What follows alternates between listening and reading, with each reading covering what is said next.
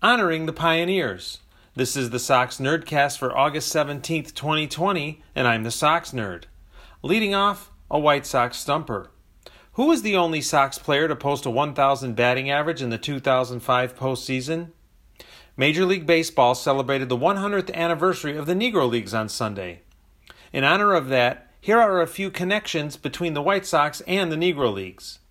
Comiskey Park served as home of the Negro League's Chicago American Giants in 1941 and 1942, and from 1943 to 1948. Sox icon Minnie Minoso played for the Negro League New York Cubans from 1943 to 1948.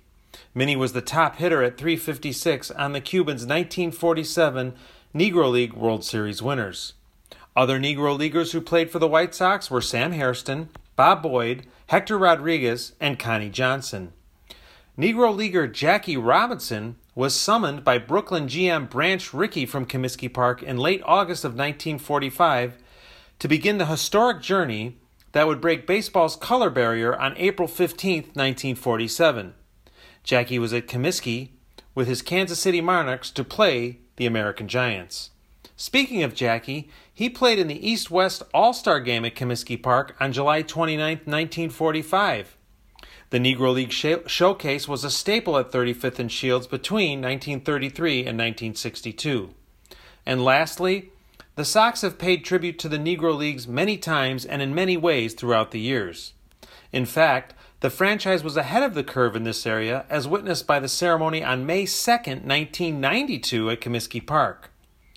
Prior to a 4 1 loss to Texas, the Sox paid tribute to former Negro League stars in an emotional ceremony on the field where players of past and present mingled. The Sox wore a Chicago American Giant replica hats in the 11 inning loss before 29,172 fans on the South Side that day. Some housekeeping items Willie Harris, who is from the same town, Cairo, Georgia, as Jackie Robinson, was the only Sox player to post a 1,000 batting average in the 2005 postseason, and that is the answer to my stumper. And my next Sox random relic is a baseball card.